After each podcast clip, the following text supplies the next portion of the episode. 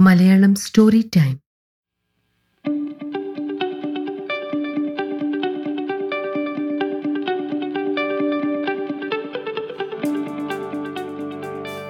നമസ്കാരം. Malayalam story time പോഡ്കാസ്റ്റിലേക്ക് ഏവർക്കും സ്വാഗതം. ഇന്ന് ഞാൻ അവതരിപ്പിക്കാൻ പോകുന്നത് പഞ്ചതന്ത്രം കഥയിൽ നിന്നും തിരഞ്ഞെടുത്ത വ്യാപാരിയുടെ തുലാസ് എന്ന കഥയാണ്. പുനരാഖ്യാനം വീണ ഐ ബി. വ്യാപാരിയുടെ തുലാസ്. ഒരു ഗ്രാമത്തിൽ ജീർണധനൻ എന്ന പേരുള്ള ഒരു വ്യാപാരി ഉണ്ടായിരുന്നു. വലിയ ധനികരായിരുന്നു അയാളുടെ കുടുംബം. എന്നാൽ ജീർണധനന്റെ കാലത്ത് സമ്പത്ത് ആകെ നശിച്ചു.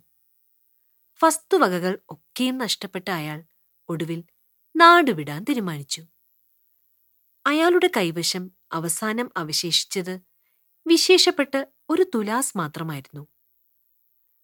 ജീർണധനൻ ആ തുലാസുമായി തന്റെ അടുത്ത ചങ്ങാതിയുടെ വീട്ടിലെത്തി. ചങ്ങാതി ഞാൻ നാടുവിട്ടു പോകുകയാണ്. എന്റെ കയ്യിലുള്ള അപൂർവമായ ഈ തുലാസ് ഇവിടെ സൂക്ഷിക്കണം. എന്റെ കുടുംബസ്വത്താണിത്. ഞാൻ എന്തെങ്കിലും ധനികനായി തിരിച്ചു വരുമ്പോൾ മടക്കി തന്നാൽ മതി. ആ ചങ്ങാതി വളരെയധികം സന്തോഷത്തോടെ വിലപ്പെട്ട തുലാസ് വാങ്ങി വീട്ടിനകത്ത് വയ്ക്കുകയും കൂട്ടുകാരനെ സ്നേഹത്തോടെ യാത്രയാകുകയും ചെയ്തു. വർഷങ്ങൾ കഴിഞ്ഞപ്പോൾ ജീർണധനൻ ധനികനായി ചങ്ങാതിയുടെ വീട്ടിൽ തിരികെ വന്നു പറഞ്ഞു ചങ്ങാതി ഞാൻ ധനികനായി തിരിച്ചെത്തിയിരിക്കുന്നു. ഞാൻ ഏൽപ്പിച്ച് എന്റെ കുടുംബസ്വത്തായ തുലാസ് മടക്കിത്തന്നാലും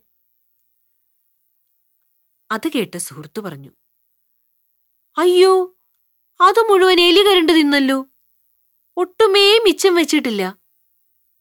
ജീർണധനന് കാര്യം പിടികിട്ടി. ആയിരം പലം ഒരുമിച്ച് തൂങ്ങുന്ന മുന്തിയ ഇനം തുലാസ് തിരികെ തരാൻ ചങ്ങാതിക്ക് മനസ്സു വരുന്നില്ല. ജീർണധനൻ യാതൊരു ഭാവവ്യത്യാസവുമില്ലാതെ പഴയ സ്നേഹത്തോടെ ചങ്ങാതിയോട് പറഞ്ഞു സാരമില്ല ചങ്ങാതി നഷ്ടപ്പെട്ടത് എന്റെ വിധിയാണെന്ന് കരുതിക്കോളാം. എനിക്ക് ഒരു സഹായം കൂടി ചെയ്തു തരാമോ? എന്റെ കയ്യിൽ ധാരാളം പണമുണ്ട്. പോകുന്ന വഴിയിൽ ആറ്റിലിറങ്ങി ഒന്ന് കുളിക്കണം. അപ്പോൾ എന്റെ പണം സൂക്ഷിക്കാൻ കൂടെ ആരുമില്ല. നിന്റെ പുത്രനെ കൂടി എന്റെ കൂടെ അയക്കണം. വീട്ടിലെത്തി ധനം സുരക്ഷിതമാക്കിയിട്ട് ഞാൻ അവനെ തിരികെ കൊണ്ടാക്കാം. ചങ്ങാതി സന്തോഷത്തോടെ പുത്രനെ ജീർണധനനൊപ്പം വിട്ടു. ജീർണധനൻ ചങ്ങാതിയുടെ പുത്രനെയും കൂട്ടി വീട്ടിൽ പോയി.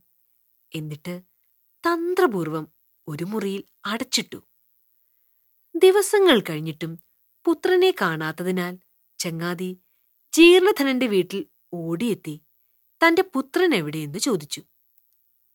അയ്യോ എന്ത് ചെയ്യാനാ ചങ്ങാതി? അന്ന് ഞാൻ ആറ്റിലിറങ്ങി കുളിക്കുമ്പോൾ ഒരു പരുന്ത് അവനെ റാഞ്ചിക്കൊണ്ടുപോയി. എന്ത്? പരുന്ത് റാഞ്ചിക്കൊണ്ടുപോയെന്നോ? ഇത്രയും വലുതായ എന്റെ മകനെ ഒരു പരുന്ത് കൊണ്ടുപോയെന്ന് പറഞ്ഞാൽ ഞാൻ എങ്ങനെ വിശ്വസിക്കും? നിങ്ങൾ എന്ത് ഭ്രാന്താണ് ഈ പറയുന്നത്? അയാൾ പൊട്ടിത്തെറിച്ചു.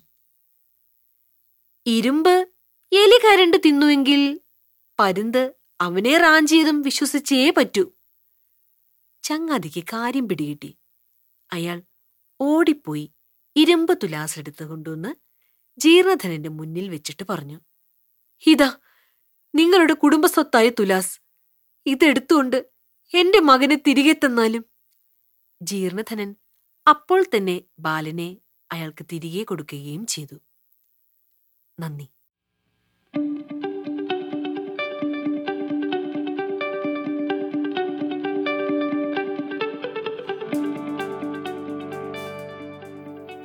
മുത്തശ്ശി കഥകളും നാട്ടുനന്മകളുമൊക്കെ നമ്മളിൽ നിന്നും വളരെ ദൂരെയാണ്. ലോകത്തിൽ എവിടെയൊക്കെയോ നമ്മൾ ജീവിക്കുന്നു. എങ്കിലും നമ്മുടെ ഉള്ളിൽ ഇപ്പോഴും കഥ കേൾക്കാനുള്ള ഒരു കുട്ടി ഉണർന്നിരിക്കുന്നുണ്ട് അല്ലേ?